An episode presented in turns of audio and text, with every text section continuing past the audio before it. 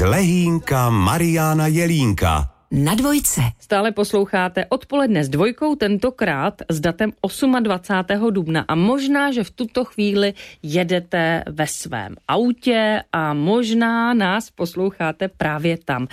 Trefíme se tím pádem i do toho dnešního tématu, protože právě dnes by se dožil 105. narozenin italský průmyslník a také zakladatel firmy na výrobu luxusních automobilů Ferruccio Lamborghini. Jeho odkaz o optikou psychologie připomene kouč a mentor Marian Jelínek. Hezké odpoledne. Hezký celý den. Mariane, nemůžu si pomoct, ale když se řekne Lamborghini, tak okamžitě vidím sporták a v něm prvotřídní hvězdu, ehm, především nějakého sportovce třeba. Proč jsou Mariáne pro sportovce luxusní auta tak lákavá? Tak já si myslím, že je to určitý status, ta rychlá auta, sexy holky a ve své podstatě je to taková, je v tom dominanta nějaký síly, nějaký rychlosti.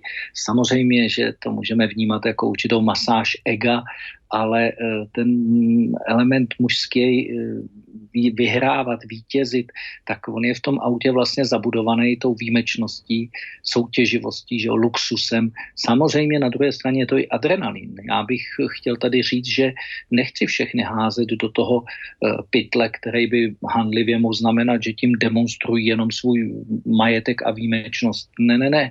Já znám plno těch lidí, kteří si to mohou dovolit a opravdu mají vášeň tu rychlost a tu sbírání nebo mít těchto aut více a opravdu je to pro ně koníček se tím svést a mají z toho radost. Takže jsou to takový dva pohledy. Jeden, kdy někdo chce jenom ukázat nějakým způsobem dominantu v tom či onom a jindy, kdy opravdu ten člověk to má rád, ho to miluje, miluje to auto ho nějakým způsobem bere až někdy příliš a stará se o něj víc než o cokoliv jiného. Takže u těch mladých kluků ono se i do toho špatně leze, je to nízký. Hlavně se z toho to... špatně vylejzá. vylejzá to ještě, takže ono to asi k tomu mládí patří víc, než eh, potom, když je někdo starší. To je ale docela paradox, protože eh, samozřejmě často potkáváme eh, třeba krásné auto a když se do něj člověk podívá, jaký řidič ho řídí, tak je tam naopak spíše starší pán, protože v tom vyšším věku zase se dostáváte do situace, kdy už si to třeba konečně můžete dovolit. Ano, ano, to je pravda, to je ta druhá věc, kdy opravdu to je nějaká vášeň v tu rychlost a e, v to svezení takhle úžasným autem. No.